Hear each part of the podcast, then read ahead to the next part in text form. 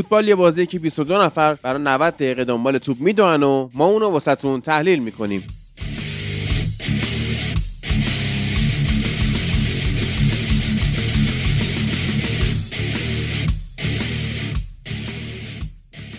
تو این قسمت های ویژه می‌خوایم در مورد جام ملت های آسیا صحبت کنیم. این رقابت ها برای سال 2023 هست اما داره توی 2024 برگزار میشه. به حال کرونا اومد timing همه رقابت ها رو عوض کرد و تغییر داد. یورو 2020 یادمونه که سال 2021 برگزار شد که ما هر روزم براش اپیزود داشتیم. حالا واسه این جام های آسیا خب قطعا به اون شکل نیست اما سعی می‌کنیم توی هر دور بازی ها براتون یک قسمت رو داشته باشیم. مقدمه ای باشه به حال برای آخر این فصل که ما یورو داریم و قرار مثل اون یورو بشینیم هر روز براتون اپیزود تولید کنیم و لذت ببریم. فرید عزیز سر تکون میده. یادش بخیر اون زمان واقعا من فرید رو از زیر پتو میکشیدم بیرون مثل یک مافیای خفته و می‌گفتم که بشین ضبط کنیم و جاهای سخت و خطرناکی هم واقعا فرید سر ضبط حاضر می‌شد و بسیار روزهای قشنگ و جالبی بود. حالا بریم این جام های آسیا رو داشته باشیم که به حال امروز که روز سه شنبه است تا گروه F که گروه عربستان و تایلند و عمان و قرقیزستانه همه گروه ها یک دور رو بازی کردن. قطر به عنوان title holder یا همون قهرمان دوره پیش بازی اولش رو جلوی لبنان برد با سه امتیاز کامل صدر جدول گروه خوش وایساده گروه A تاجیکستان و چین هم یه بازی سف سف مساوی کردن که واقعا اون بازی بسیار عجیب بود. یعنی از معدود بازی های آسیایی که بنده توی عمرم نشستم زنده نگاه کردم و بسیار عجیب بود اون بازی. در موردش صحبت می‌کنیم. تو گروه B استرالیا اومد هند رو برد ازبکستان و سوریه مساوی کردند گروه بعدی ایران موفق شد فلسطین رو با چهار گل بدرقه بکنه. امارات هم هنگ کنگ زد. یعنی خب مشخصه که از این گروه همون ایران و امارات صعود می‌کنن. مثلا تو گروه قطر مشخص نیست که بین تاجیکستان و چین دقیقا کدومشون می‌تونه به عنوان تیم دوم بره بالا چون که واقعا هر دو تیم ناجور بودن. واقعا افتضاح بودن. یا مثلا ازبکستان و سوریه فکر می‌کنم یه مقداری شانس ازبکستان بیشتر باشه که در کنار استرالیا برن و تیم دوم صعود بکنن. ژاپن رو داریم تو گروه چهار که مدعی اصلی قهرمانی این رقابت هاست و تونست بازی اولش رو برای عراق هم بازی اولش رو برد. گروه بعدی گروه ای که دیشب بازی ها برگزار شد اردن و کره جنوبی بحرین و مالزی رو بردن. فرید درود بر تو. بیا صحبت بکن در مورد این رقابت ها ببینیم که چه خبرهایی تو این داستان ها هست؟ درود بر تو هادی. درود به همه دوستان که صدای منو میشنون. بله این جام ملت ها مثل جام ملت های قبلی هیجان کمی داره بازی ها اما خب کم کم بازی ها بهتر میشه. ما سعی کردیم همه بازی ها رو در حدی که بتونیم تحلیل کنیم ببینیم یا زنده یا خلاصه بازی بعد بازی. و خب بازی ها جالب بوده. می‌خواد دونه دونه شروع کنیم از آره. بازی اول. بازی اول قطر میزبان بازی رو خیلی خوب شروع کرد تو نیمه اول یه گل زد اما آفساید گرفته شد به درستی.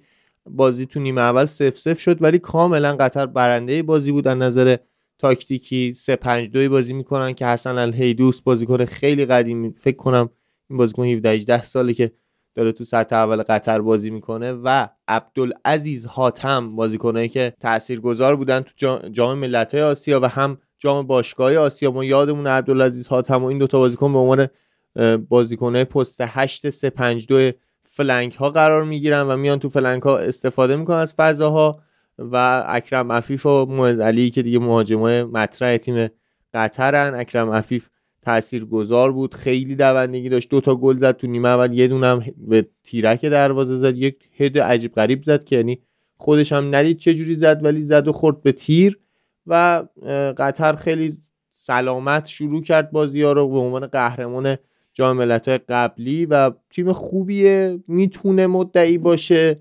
ولی خب بهترین تیم دور هفته اول دور مسابقات نبوده.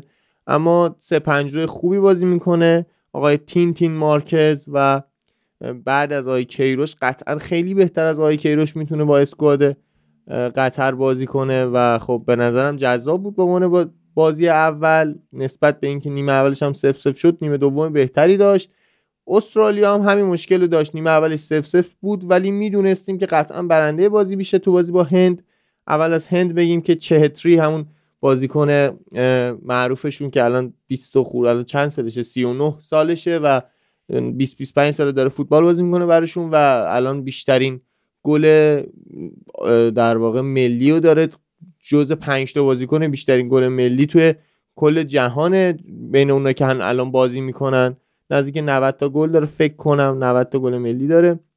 و و خود استرالیا هم که با متو رایان دروازه‌بان عزیز بهیچی که توی جام جهانی هم خوب بازی کرد. هری سوتاری که الان یا همون هری سوتا آخه آرش خونده نمیشه و هری سوتایی که توی لستر بازی می‌کنه قد بلند خیلی خیلی شبیه مگوایره و ایروینی که به عنوان بازیکن پست 8 و طراح تیمشونه بازیکنی که چهره کاملا استرالیایی داره موی بلند سیبیل معروفی که ما بازی ایران استرالیا رو یادمون باشه نصف اون تیم هم همینو داشت. و گودوینی که به عنوان بهترین بازیکن اسکواد استرالیا گودوین بازیکن پاچپی که تو سمت چپ قرار می‌گیره و اصولا این اتفاق نمیفته یعنی وینگر سمت چپ اصولا راستباه ولی این بازیکن فرارای خوبی می‌کنه. یه نسخه ضعیف شده از گرت بیل و اینجور بازیکناست که سمت چپن و پاچپ هم هستن. و بازیکن جذابیه. من همیشه گودوین رو دوست داشتم و این دوتا بازی بود که تو گروه در واقع دوتا گروه اول بود. چین و تاجیکستانی که با هم دیدیم یکی از افتضاح ترین بازی ممکن بود. نه تنها صفر صفر شد هیچ اتفاقی نمیافتاد. یه دونه گل زد در واقع چین که به خاطر اینکه یه بازیکنی رو خط دروازه بود وی آر آفسایدش گرفت. همه می‌گفتن اشتباه بود. من نفهمیدم. من به نظرم قطعا اون وی آر اشتباه بود و با اون گل درست گرفته می‌شد. ولی بعدا دیدم که همه گفته بودن نه درست بوده وی آر. ما اشتباه کرد و تنها نکاتی که میشه بهش اشاره کرد وحدت هنانوف دفاع وسط تیم تاجیکستانی که بازیکن پرسپولیس تاجیکستان تیم بهتری نبود. ولی بین این دوتا تیم به نظرم بازی که تاجیکستان می‌کرد بهتر بود. و خب برعکس روند بازی چین گل زد و گلش هم آفساید شد با VAR و ازبکستان سوریه ازبکستانی که به عنوان یکی از تیم‌های پر ادعای امسال وارد مسابقات شده با آقای کاتانچ که مربی خوبیه. من خودم آقای کاتانچ خیلی دوست دارم. تو دورانی هم که عراق بود تیم ملی ایران با هدایت آقای اسکوچیچو برد و آقای کاتانچ خیلی مربی خوبیه اما خوب شروع نکردن. سه چهار سه که شروع حتی یه گلم خوردن اونم آفساید شد. یعنی سوریه گلم زد بهشون و سه چهار سه که تیم ازبکستان شروع می‌کنه خیلی هجومیه و نمی‌دونم آقای ماشاریپوف چه علاقه ای داره همیشه کری بخونه. بعد این بازی بهش گفتن آقا این چی بود؟ شما که گفتید؟ میایم همه رو می‌خوریم و اینا.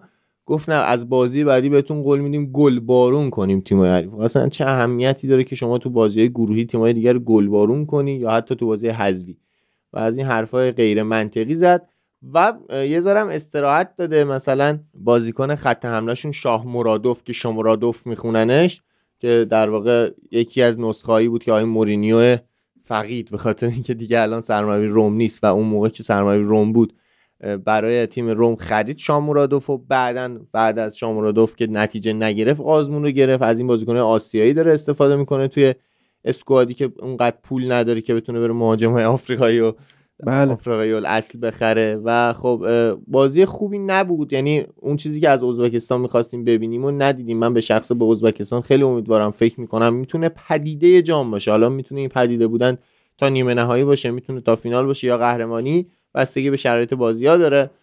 ازبکستان با توجه به برنامه ریزی که فدراسیونشون کرده بسیار پیشرفت کرده. بسیار تو این دو سه سال اخیر پیشرفت کرده جایزه بهترین فدراسیون سالم گرفتن امسال از آسیا و خب واقعا بهتر شدن اما خب تو این بازی خیلی خوب نبودن. می‌رسیم به بازی ژاپن ویتنام. ژاپن ویتنامی که یه کیک خوب داشت بهمون یه دو یک ویتنام دیدیم اولش و داشت باورمون می‌شد که بازی عجیب بوده و احتمالا این بازی هیجان انگیز میشه اما ژاپن می‌دونست داره چیکار می‌کنه. کم کم ثابت شد بر بازی مسلط شد و با توجه به اینکه خیلی بازیکناش هم نبودن. هرچند که نباید در واقع دو کم عقب میافتاد اما قطعا اتفاق خاصی نیست و ژاپن به شرایط نرمال برمیگرده. اتفاق خاصی هم نیفتاده. چهار دو بازی و برده صرفا دو یک عقب افتاده. چه گلای خوشگلی می‌زنه ژاپن. حالا چه فردی چه تاکتیکی گله ضربات شوت از راه دور بیرون محوطه و تاکتیکی هایی که مینامینو بازیکن سابق لیورپول و الان موناکو البته قرضی بود تو موناکو حالا دائمیش کردن. و این بازیکن ها تاثیرگذارن. مینامینو به عنوان مهاجم نوک بازی نمی‌کنه به عنوان پست ده بازی می‌کنه. به خاطر اینه که بازیکن دیگه که این بازی مهاجم نوک بود هوسویا خیلی کنده و اگه قرار بود این دوتا کنار هم بازی کنن خیلی اختلاف میافتاد بینشون. و ناکامورایی که بهترین بازیکن به نظر من بود اون شوت استثنایی اون دریبلایی که زد و کلی بازیکن داره ژاپن تیم بسیار کاملیه و کلی از بازیکناش تو بازی اول استفاده نشدن. مثلا کوبو به عنوان تعویض دقیقه 84 اومده. میتومایی که هممون میشناسیمش هنوز مصدومه ولی می‌رسه به بقیه بازی ها نرسه به بازی های حذفی می‌رسه. مایدایی که توی سلتیک بازی می‌کنه و من خیلی دوستش دارم. به عنوان مهاجمی که قطعی و در واقع دائمی این بازیکن قرار بازی کنه ولی تو این بازی اول مایدا بازی نکرد و ژاپن با تقریبا اسکواد دوم بازی رو شروع کرد و برنده بازی شد. میریم بازی بعدی امارات با هنگ کنگ. اماراتی که به نظرم تیم خوبی اما نباید انقدر ادعا داشته باشه. امارات با پاولو بنتو سرمربی سابق کره جنوبی و خود تیم ملی پرتغال. بله. بازی ها رو شروع کرده و پاولو بنتو ترکیب خوبی داره تاکتیک خوبی داره اما نمی‌دونم چرا شروع کردن کری خوندن برای ایران چون تو گروه ایرانن و خب یه ذره غیر منطقی بود. مثلا بازی حالا میمونه احتمال که ببرن هست و این کری و این در واقع خطونشون کشیدن برای بازی با ایران یه ذره کار خودشون رو سختتر می‌کنه چون ایران هم آماده است. و بازیکنهای دورگه که داره امارات مثل کایو مثل لیما و همچنان خالد ایسا به عنوان دروازه‌بان اولشون داره بازی می‌کنه تو سن 34 سالگی قدش کوتاه ولی خوب میپره و کاملا به عنوان یکی از بهترین دروازه‌بان‌های آسیا محسوب میشه. و تو بازی با هنگ کنگ هم خیلی همیشه برنده بازی نبودن. اولا که دو تا گل امارات پنالتی بود. یه گل هنگ کنگ اصلا خطا نبود و اون رو هم خطا گرفتن و با وی آر رد کردن. احساس می‌کنم داورای آسیایی توی استفاده از وی آر ضعف دارن و 90 درصد موقعی که میرن از وی آر استفاده می‌کنن نظرشون رو عوض می‌کنن در حالی که ممکنه نظر اولیه‌شون درست بوده باشه و چون میره وی آر عوضش می‌کنن. و این بده. و بازی خوبی بود اینم. یعنی امارات برد یه تایمی نزدیک بود کامبک بخوره. حالا با وی آر رو نمی‌دونم این ور اونور بازی در واقع تو دستای امارات موند و نتونستن که هنگ کنگ کار خاصی انجام بدن. می‌رسیم به بازی ایران. بازی که ایران خیلی هجومی شروع کرد دقیقه یک الا دو چون من می‌رسم یک بود ولی تو نتایج یعنی توی سایت ها نوشتن دو. کریم انصاری فرد گل اول زد. اومده ایران با این بازی اومده بود که پرگل بازی کنه. اومده بود که کلی گل بزنه تا خط نشون بکشه حداقل برای منتقدین داخلی اما نمیشه نظر فنی خیلی بهشون کمک ببینید سامان قدوس فوق العاده است دو تا پاس گل داده. به عنوان پست هشت استفاده میشه. در واقع آیه قلنوی یکی از بهترین مربیای داخلی هست اما یکی از نقطه ضعفاش اینه که 15 سال با یک تاکتیک داره بازی می‌کنه و خب این الان برگشته بود گفته بود که من مجبورم از سامان قدوس استفاده کنم چون من از جباری استفاده می‌کردم. یعنی منظورش این بود که من یه بازیکنی مثل جباری می‌خوام. یعنی هیچ چیز جدیدی نمی‌تونه اضافه کنه اما خب خوب بازی می‌کنه تیمش. و خب مهدی تارمی یه مقدار میاد عقبتر بازی می‌کنه. البته کنار کریم اینجوری شروع کرد و زمانی که سردار اومد همون دابل مهاجم ثابت رو دیدیم. اون شرایطی که کنار هم دارن. و نکته اینه که احسان هایت صفی به نظر من نقاط ضعف این ترکیب چیه؟ یکی اینکه احسان هایت صفی قطعا نباید دفاع دفاع کنار ما باشه دفاع چپ ما باشه. هرچند که اینورت می‌کرد یعنی میومد کنار سعید عزت اللهی تا سامان قدوس بره جلوتر. شجاع خلیلزاده که مصدوم شد به نظرم کنده برای بازی حذوی. ما با شجاع خلیلزاده قطعا جلوی کره ژاپن امارات عربستان استرالیا و کلی تیم دیگه نظر سرعت کم میاریم. و خب مصوم شد مجید حسینی اومد که مثلا دفاع بهتریه. و بقیه تیم اوکیه یعنی مثلا کریم انصاری فرد قطعا قرار نیست بازی بعدی خیلی بازی کنه چون سردار آماده نبود. با کریم شروع کردیم و نیمه دوم سردار اومد. و قاعدی که یه تیغ دولبه است ممکنه که با دریبلاش بتونیم نتیجه رو عوض کنیم. ممکنه که به خاطر جوونیش بیانگیزه بودن بعضی موقعاش یعنی وسط بازی بعضی موقع بازی رو ول می‌کنه آسیب ببینیم. البته که محبی هم داریم. محبی که به نظرم یکی از بهترین بازیکن تیم ملی ایران تو الان تو شرایط الانه. سرعت خوبی داره استارت خوبی داره. به نظرم ایران خوب شروع کرد. هرچند که فلسطین یه ده دوازده تا بازی بود که گل نزده بود و به ایران گل زد. ولی با توجه به شرایطی که بود ایران هجومی بازی کرد با چهار بازیکن حمله می‌کرد و خب یه ذره شرایط آسون بود دیگه. شما جلو هر تیمی نمی‌تونی با چهار بازیکن حمله کنی و برید یک دو بکنی هی پاسای pull back و cutback بدی. هرچند که ما یه کار ترکیبی دیدیم خیلی خوب بود و اینا. آخرش آقای احسان حاج صفی تصمیم گرفت که یه راست به سمت دروازه بشوته به جای اینکه pull back و cutback کنه. یه ذره توی پاسای نهایی هنوز ضعف دارن بازیکن ایران مگر سامان قدوسی که شرایط لیگ انگلیس رو داره و اون می‌دونه که چیکار داره می‌کنه. دو تا پاس گل هم داد. رامین رضاییان هم که تعویضی اومد قطعا بازی بعدی فیکس بازی می‌کنه چون شنیده بودم که نزدیک 4 الی 5 تغییر داریم تو بازی دوم و به نظرم بازی اول ایران بد نبود. هرچند که آقای قلعه‌نویی تصمیم گرفته با انتقاد کردن از تاکتیک تیمش و شرایط تیمش یه ذره فشار رو رو تیمش برداره. گفته بوده من اصلا راضی نیستم اگه اینجوری باشه ما هیچی نمیشیم و اینا. خواسته که یه ذره بگه ما از اینم بهتر خواهیم شد. یه ذره downplay کردن کلا تکنیکی که مربی‌ها استفاده می‌کنن و وقتی که می‌برن میان اتفاقا انتقاد می‌کنن از تیم خودی یا اصلا از حریف تعریف می‌کنن. فشار ای رو کم می‌کنه دیگه. اگه مثلا بازی اول 4 یک میورد میومد میگفتش که بله ما مثلا یه شروع طوفانی داشتیم و فلا اینا میایم قهرمان میشیم. بازی بعدی اگه یه یک یک مساوی می‌کرد یا مثلا با امارات یک یک مساوی خیلی جالبه. فرید یعنی بیشترین نتیجه ای که من تو فوتبال ایران یادمه مساوی کردم با اماراته. خب یه دونه یک یک مساوی مثلا با امارات بکنه اگه ادعای قهرمانی کرده باشه اولش قشنگ فشار میندازه رو خودش و این داون پلی کردن اینجا از آقای قلنوی منطقیه. یه نگاهی بندازیم به عربستان. عربستانی که با روبرتو مانچینی واقعا به نظر من یکی از مدعیا هست. چون که هر جا شما بگی که بله مثلا ژاپن مدعی اصلیه یا مثلا کره جنوبی مدعی دومه ایران می‌تونه با قلنوی مدعی باشه. اما شما هیچ وقت نباید مربی ایتالیایی مثل مانچینی رو دست کم بگیری. به حال با تغییراتی که توی فوتبال باشگاهی عربستان داده شده و بازیکنهای خارجی خوب اومدن حالا لیستش رو دیگه همه می‌دونن دیگه رونالدو و مانه و میلینکوویچ ساویچ و نوز و چه می‌دونم بنزما و که بنزما می‌خواد بره از عربستان مثل اینکه یا ارزم به خدمت شما که حتی میتروویچ بازیکنهای دیگه سطح فوتبال باشگاهی اینها افزایش پیدا کرده و قطعا یک تیم عربستانی قهرمان AFC چمپیونز لیگ خواهد شد توی رقابت باشگاهی منظورمه. اما خب همین باعث میشه که به حال سطح بازیکنهای خود عربستانی هم بره بالاتر. یعنی سطحشون بالا بود تقریبا توی آسیا سطح خوبی داشتن.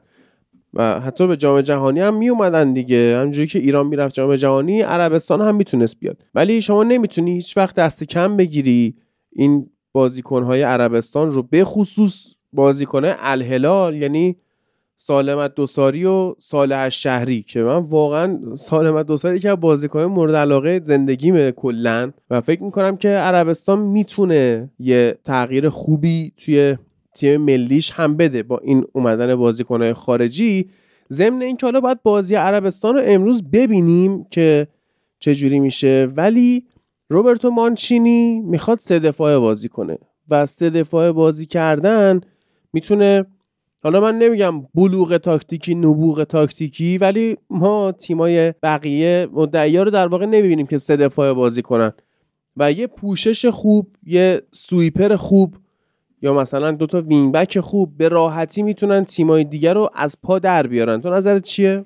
قطعا. آیه مانچینی خوراکش مسابقات حذویه کاملا تو یورو دیدیم شرایطش رو که تیم خوبی نبودن ولی قهرمان شدن.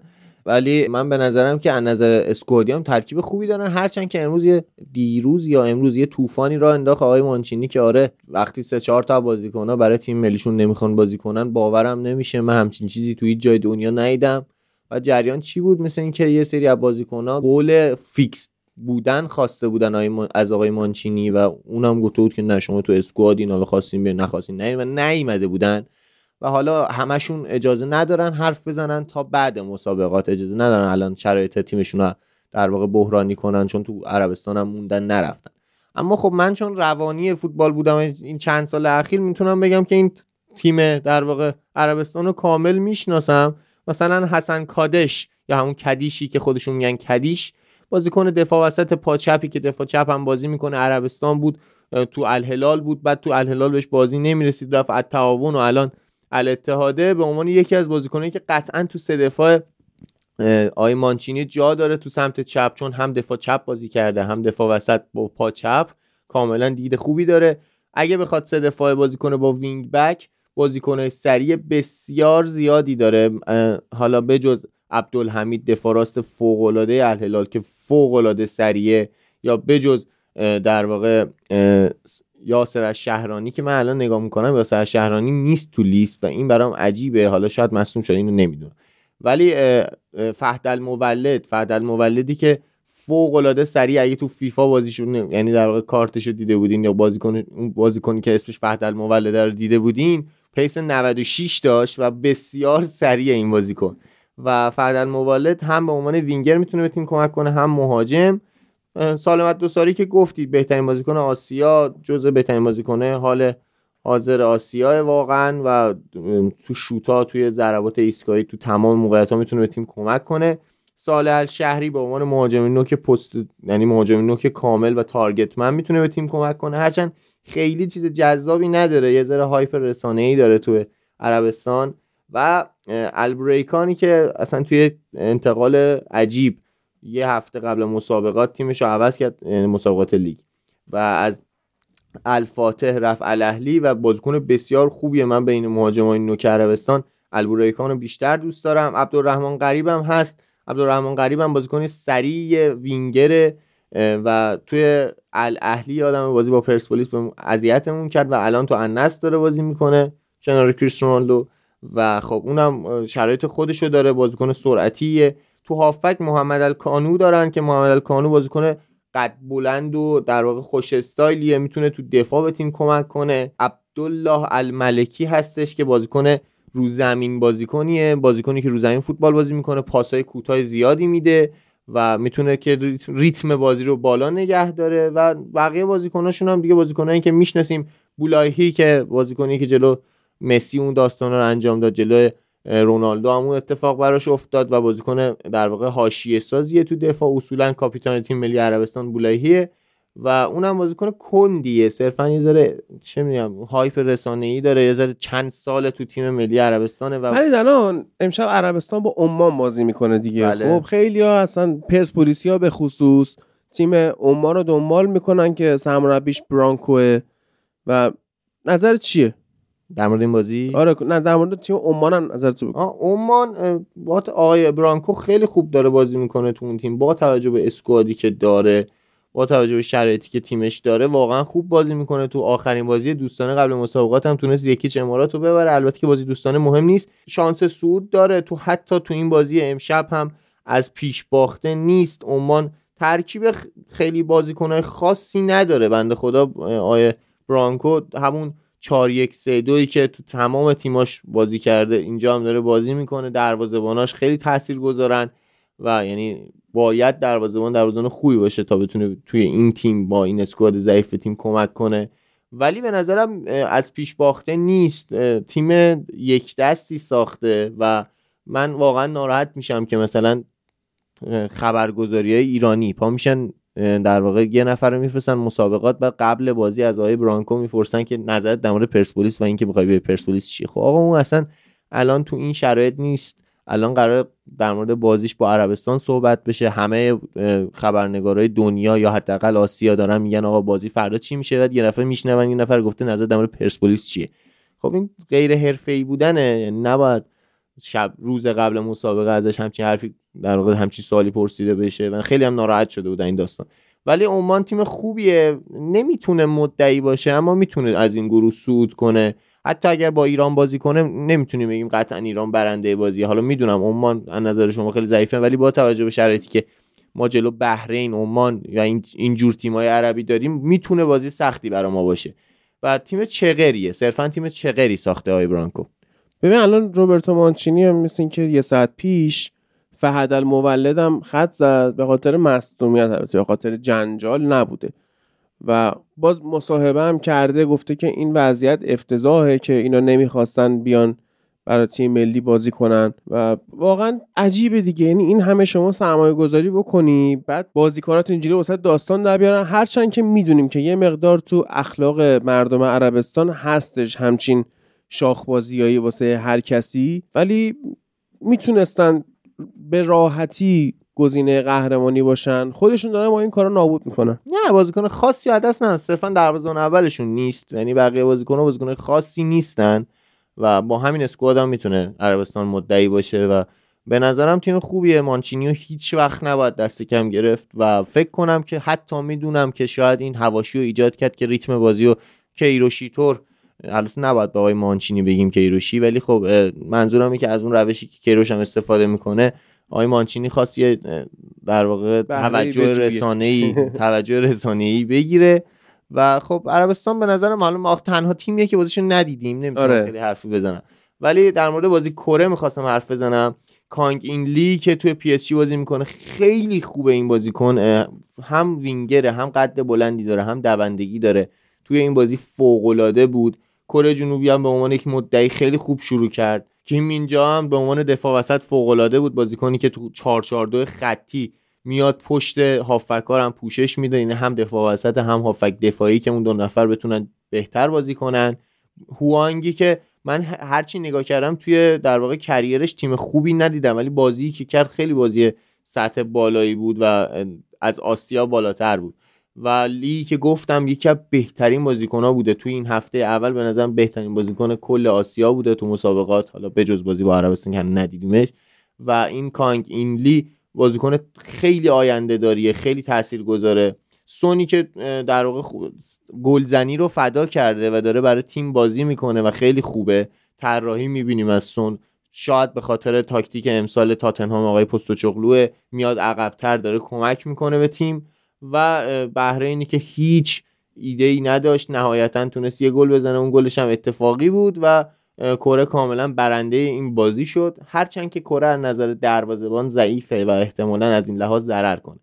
و می‌رسیم به تیم عراق. عراقی که من دوستش دارم به عنوان اسکوادی که داره و امسال می‌تونه تاثیرگذار باشه مهند علی بازیکنی که خیلی لینک می‌شد به استقلال پرسپولیس تراکتور. مهاجم نوکشونه و الان تو ادوهل داره بازی می‌کنه. مهند علی بازیکنی که یه پست نه و نیمه یعنی هم نه هم دهه و اون هم بازیکن تاثیرگذار خیلی جوونه 23 4 سال 23 سالشه و دوندگی خوبی داره. وینگرا می‌تونن بهش کمک کنن چون میاد عقبتر و بشار رسنی که تعویزی اومد تو برای پرسپولیس یا جذابه و خوبم بازی کرد. بشار با این حال که دقیقه 60 اومد خیلی تاثیرگذار بود. و وینگراشون خیلی تونستن کمک کنن. همچنان آیه حسن در جلال حسنی که تو بازی ایران عراق در واقع دهن ما رو سرویس کرد سه تا گل زدیم 6 تا رو گرفت. در واقع دروازه‌بانشون خیلی دروازه‌بان قد کوتاه و چغریه. این جلال حسن یعنی مثلا کره یه همچین دروازه‌بانی داشت به نفعش بود. دروازه‌بان تیم ملی کره خیلی سطح پایینتری از جلال حسن دروازه‌بان تیم ملی عراق داره و این شرایط رو دارن. عراق تیم خوب و چغریه. آقای کاتانچ ساخت و آقای کاساس داره ازش استفاده می‌کنه و به نظرم که تاثیرگذار می‌تونه باشه. ایمن حسین هم که در واقع اونم یکی از بازیکنایی که هر سال داره لینک میشه به فوتبال ایران. نیم فصل امسال همچنان اسمش در مورد پرسپولیس میومد. اول فصل هم در مورد پرسپولیس اسمش میومد. ایمن حسین هم بازیکن مهاجم نوکیه که خیلی تاثیرگذاره خیلی دیریب زنه. و چقر هم هست می‌تونه دوندگی داشته باشه می‌تونه 120 دقیقه برات بدوه تیم خوبی داره نسبت به اینکه عراقه ولی خب دیگه اون شرایطی که بتونن دوباره قهرمان بشن احتمالا وجود نداره و علی عدنانی که سابقه بازی تو آتالانتا و الان توی مثل رفسنجان یعنی یه بازیکن تو آتالانتا بازی کرده و الان تو مثل رفسنجان داره به تیم لیگ ایران بازی می‌کنه دفاع وسط شده. دیگه دفاع چپ نیست به خاطر سن بالاش و اونم جزء بازیکنه خوب لیگشونه. یعنی تیمشونه دیگه. تیمشون با آقای علی عدنانی که سابقه بازی تو سری های ایتالیا رو داره خیلی خوب بازی کرده. شاید برای منچستری جالب باشه که به حال بازیکن آکادمی یونایتد که الان توی اوترخت هلند بازی می‌کنه یعنی زیدان اقبال هم فیکس توی تیم ملی عراق و برای تیم بزرگسالان من یونایتد یک بازی کرد.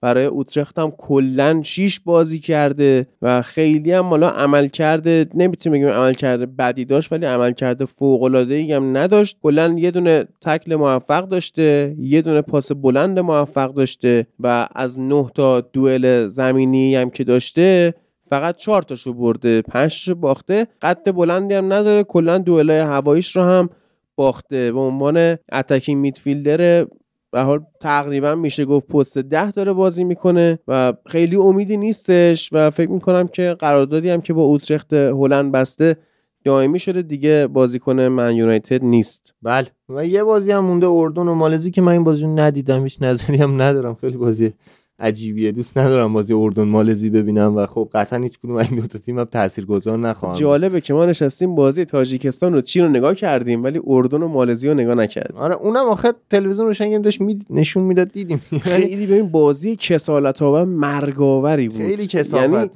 اصلا نمیشه گفت هیچ تعریفی من برش ندارم ولی اگر شما این بازی رو نگاه کردید به احترامتون باید یک دقیقه سکوت کرد چون بدترین بازی عمرتون رو شاید دیدید. خب یعنی طرفدار دو تیم هم که نیستید. مثلا بگید ایول مثلا سف سف مساوی شد یه امتیاز گرفتیم. خب یعنی اصلا اون یه امتیازه واقعا در فوتبال حرومترین یک امتیاز ممکنه و اون 90 دقیقه وقت شما هیچ وقت دیگه به دستتون نمیاد. خوشحالم که حین اون 90 دقیقه بازی من فرید داشتیم. کارهای دیگه ای هم می‌کردیم برای یوتیوب فوتبال لب که حتما می‌تونید بهش سر بزنید سرچ بکنید. توی یوتیوب فارسی فوتبال لب و می‌تونید ویدیو جدید رو ببینید. ما سعی می‌کنیم که به صورت منظم هر دوشنبه یک ویدیو جدید توی یوتیوب داشته باشیم که شما هم لذت شو ببرید فعلا دو تا پلیلیست داریم. یکیش کالج فوتبال لبه یکیش هم فوتبال هریتیج و به زودی پلیلیست های بعدی هم اضافه خواهند شد. این قسمت جدیدی هم که اومده در مورد تاثیرات سیاست بر فوتبال و رقابت های فوتبالی که قطعا براتون جذاب خواهد بود. احتمال خیلی زیادی وجود داره که اسم تیمی که طرفدارشید چه تیم ملی چه تیم باشگاهی توی این ویدیو اومده باشه. اما فرید بیا بریم سراغ تیم ملی ایران به صورت ویژه و به حال ایران بازی اولش رو برد. صحبت کردیم که قلنویی داره داون پلی می‌کنه داره سطح توقع رو به حال مقدار از تیمش پایینتر میاره. اما واقعا توقعی که میشه از ایران قل نوعی داشت چیه؟ ببین شاید خنده دار باشه شاید باور ولی من به نظرم میشه به این تیم. من تو همون اپیزود قبل مسابقات هم گفتم. گفتم آقای قل نوعی کاملا یکی از بهترین مربیای داخلی ایرانه یکی از بهترین مربیای ایرانیه. و خب نمیشه گفت آقا این قطعا هیچی نمی فوتبال آسیا اصلا فوتبالی نیستش که همیشه همه چی رو تاکتیک و منطق باشه. ممکنه که مثلا اون سالی که عراق قهرمان شد کی فکر می‌کرد عراق قهرمان شد از نظر تاکتیکی عراق قطعا بهترین تیم جام نبود. و خب به نظرم که این تیم ایران می‌تونه شانس قهرمانی داشته باشه. هرچند که با نبردن احمد نوراللهی به خاطر یک بچه بازی به خاطر یک دعوای مسخره به اسکواد تیم ضربه زده شده. هرچند که نمی‌تونستم الان بازی کنه با میگم آیه قلنوی یکی از نقاط ضعفش اینه که خیلی چنج بلد نیست. همین پلن A رو داره پلن B خاصی نداره پلن بیش اضافه کردن مهاجمه. و خب قدوس داره تو پست 8 بازی می‌کنه و احتمالا قدوس از احمد نوراللهی. احتمالا نه 100 درصد بهتره. ولی خب احمد نوراللهی هم بسیار بازیکن تاثیرگذاری می‌تونست باشه تو این مسابقات. همچنان تو دفاع چپ و دفاع وسط ایران ضعف داره. می‌دونم که از احسان صفی داره استفاده میشه برای اینورت شدن ولی خب نیازی نیست. حداقل تو بازی گروهی یا حتی بازی حذفی مراحل یک هشتم و یک چهارم نیاز به اینورت شدن احسان صفی تو دفاع نیست. یعنی تو هافبک بیاد اضافه شه. جلو فلسطین اینورت می‌کرد. خیلی مسخره. بعد شجاع خلیزاده بنده خدا من گفتم ای بابا چرا شجاع خلیزاده رو بازی داده؟ مصدوم شد. یعنی ببخشید ولی من خوشحال شدم از اینکه مجید حسینی اومد تو مجید حسینی بسیار دفاع بهتریه. ما می‌خوایم جلو ژاپن کره این تیمای قوی بازی کنیم قطعا با شجاع خلیزاده سوراخ خواهیم شد. کنده این بازیکن خوبیه رو هوا خوبه ولی کنده شجاع خلیزاده قطعا به وینگرها و مهاجمای شرق آسیا نمی‌رسه. حتی ویتنام و هنگ کنگ هم بازیکنایی دارن که از نظر سرعتی شجاع خلیزاده رو رد می‌کنن.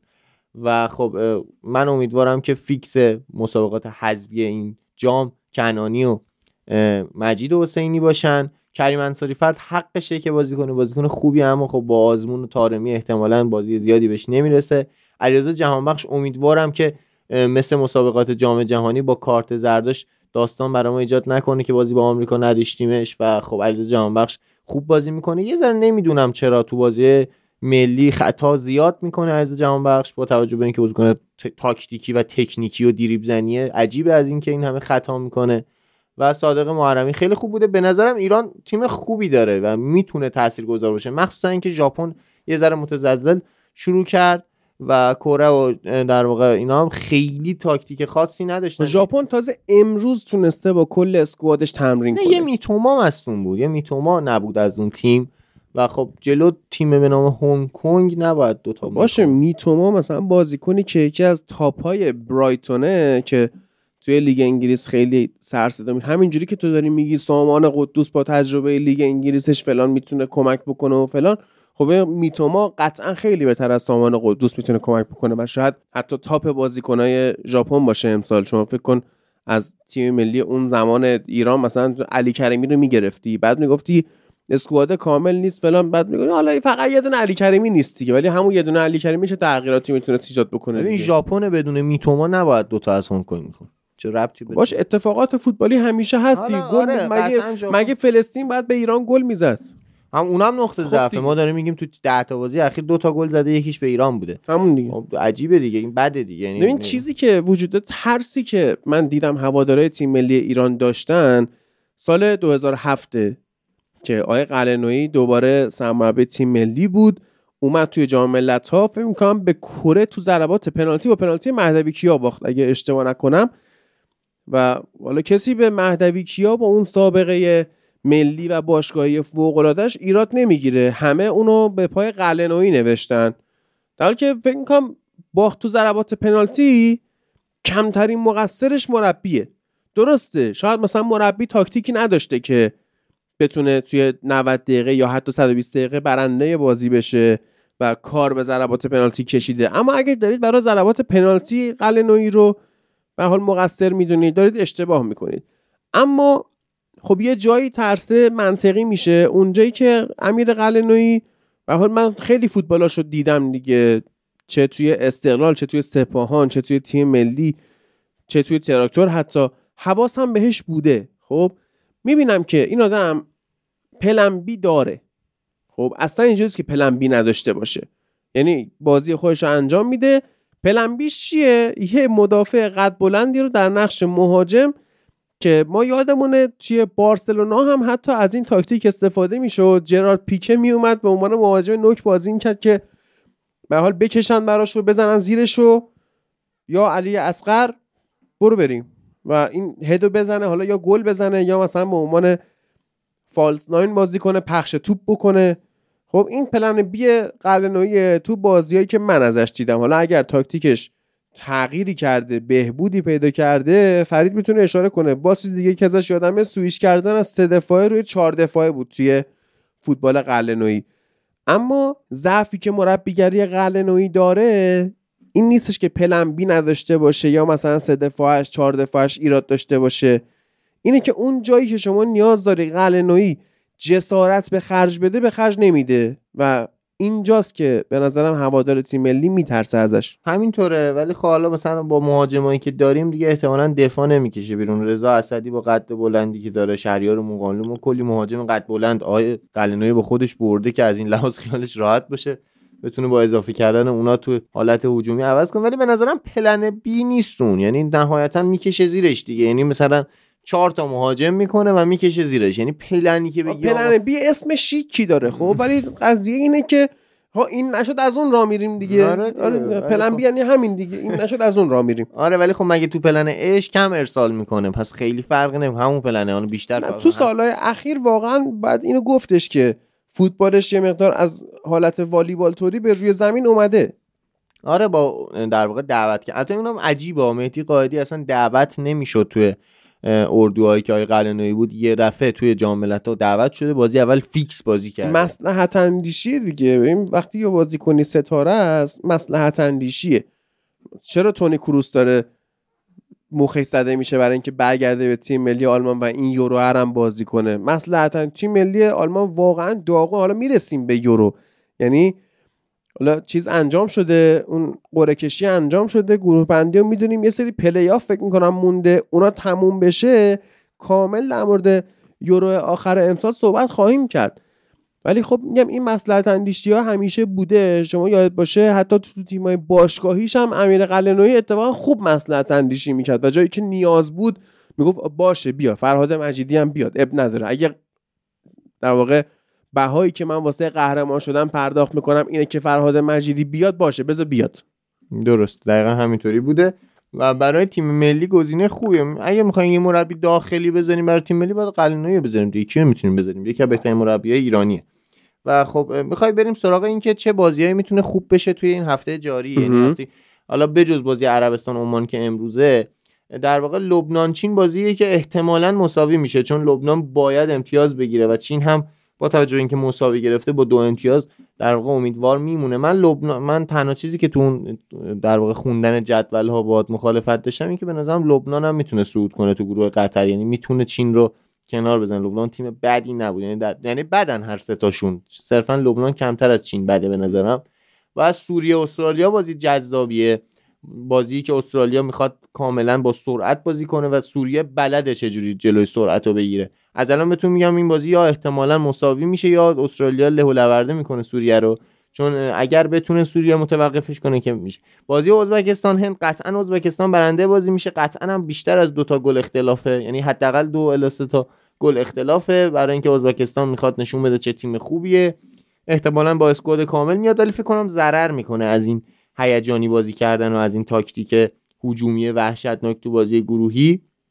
اونم جلو هند هنوز بازی نکرده احساس می‌کنم جوری بازی می‌کنه و احتمالا ضرر می‌کنه. امارات فلسطین بازی همگروه های ما که احتمالا 90 احتمال 90 درصد امارات می‌بره ولی فلسطین هم با توجه به اینکه به ایران باخته ممکنه که تمام تلاشش رو بکنه برای مساوی کردن. فلسطین تیم خیلی بدی نبود. ما خیلی هجومی بازی کردیم که اونجوری بازی کردیم جلوشون. و ارزم حضورتون که بازی ژاپن عراق چه بازی جذابی میشه. ژاپنی که به نظرم یه مقدار پایینتر از اون چیزی که باید بود نشون داد. و عراقی که یه ذره بالاتر از اون چیزی که باید بود نشون داد و می‌تونه بازی حساسی بشه. عراق بلده چجوری جلو تیم‌های مدعی در واقع استوپر بازی کنه کاملا متوقف کنه بازی تیم حریف رو. اما احتمالا ژاپن می‌بره با اختلاف دوتا می‌بره اما بازی هیجان انگیزی می‌تونه باشه. ویتنام اندونزی رو اصلا دوست ندارم نگاه کنم. و خب می‌رسیم به بازی ایران هنگ کنگ که ایران احتمالا حداقل پنج تغییر داره. تغییرهایی که قطعا به نفع ماست. استفاده از شهریار مقانلو می‌تونه به تیم کمک کنه. استفاده نکردن از مهدی طارمی تو بازی گروهی یا حداقل توی بازی دوم می‌تونه بهمون کمک کنه. چون تو بازی آخر جلو امارات برای صد نشینی با توجه به جدول تیم‌های دیگه باید ببینیم که در واقع جدول چجوریه و شاید مجبور شیم که قطعی بازی رو ببریم. چون احتمالا امارات تفاضل گلش رو می‌خواد با ما رقابت کنه. ما 4 1 بردیم اون 3 1 برده. و تو بازی دوم ممکنه که برای رقابت تو تفاضل گل بیاد و اگه اما بالاتر قرار بگیره مجبور میشیم که ببریمش. احتمالا ما هم بلدیم. احتمال مساوی جلوی امارات هم هستش تو بازی آخر. تفاضلی می‌خواد افزایش پیدا کنه همین بازی همین بازیه و خب خوش شانسی که ایران داره اینه که بازیش بعد امارات. ما بازی امارات رو می‌بینیم و می‌بینیم که چند تا بزنیم تا به عنوان تیم اول با مساوی جلو امارات بریم بالا. البته که نباید برای مساوی جلو امارات بریم. قطعا نباید این کارو بکنیم. هم امارات کلی کری خونده برای ما. یعنی اگه می‌خوایم نظر تعصبی نگاه کنیم ما باید این بازی رو در واقع ببریم. اما نکته دومش اینه که احتمالا احتمال 90 درصد بازی که ایران بره برای مساوی میبازه. و خب بازی بعدی که می‌تونیم بهش اشاره کنیم کره جنوبی اردن. کره جنوبی قطعا بازی رو می‌بره و برنده بازی میشه. و بازی آخر هم میشه همین عربستانی که اون موقع باید با قرقیزستان بازی کنه. عمان هم با تایلند که با توجه به اینکه احتمالا عمان این بازی با عربستان رو باخته قطعا باید بازی با تایلند رو ببره. حالا تو بازی امشب عربستان خیلی چیزا غیر قابل پیش بینیه یعنی حتی می‌تونه یه مساوی یک یک هم داشته باشه این بازی. بعد ببینیم چجوری میشه. برای بار اول در زندگی خودمه که دارم جام ملت‌های آسیا رو دنبال می‌کنم و ببینیم چی میشه دیگه. آیا مثلا حسرت نمی‌دونم چند ساله 70 سال چقدر 40 سال؟ نمی‌دونم. ایران 45 45 حالا. 1968 1970 و 1976 که همه اینو به قبل انقلاب برمیگرده ما قهرمان شدیم. آره ببینیم این حسرت تیم ملی ایران آیا تموم خواهد شد یا نه. و دمتون گرم که ما رو دنبال می‌کنید. حتما ما کامنت های شما رو می‌خونیم. منتظر نظرتون هستیم. و حالا سعی می‌کنیم توی یکی دو اپیزود اگر فرصت کردیم یه نگاهی به جام ملت‌های آفریقا هم داشته باشیم که به حال پرواز کنسل میشه و این داستان ها در قسمت بعدی فوتبال لب هم در مورد اخراج مورینیو یا حتی استعفای مورینیو از روم صحبت خواهیم کرد. به اضافه چند بازی که حالا توی ژانویه داره برگزار میشه و آرسنال چرا بازی نمی‌کنه؟ من نمی‌فهمم. در نهایت این قسمت رو با جوکی که نوید خیرخواه ساخت و خودش هم الان توی این قسمت حضور نداره چون خونه نیست. به پایان میرسونیم. گفتش که فلسطین حتی توی فوتبال هم مالکیت زمین رو نداره. که این بده. با این خبرهای هیجان انگیز وقتش ازتون خدافزی کنیم.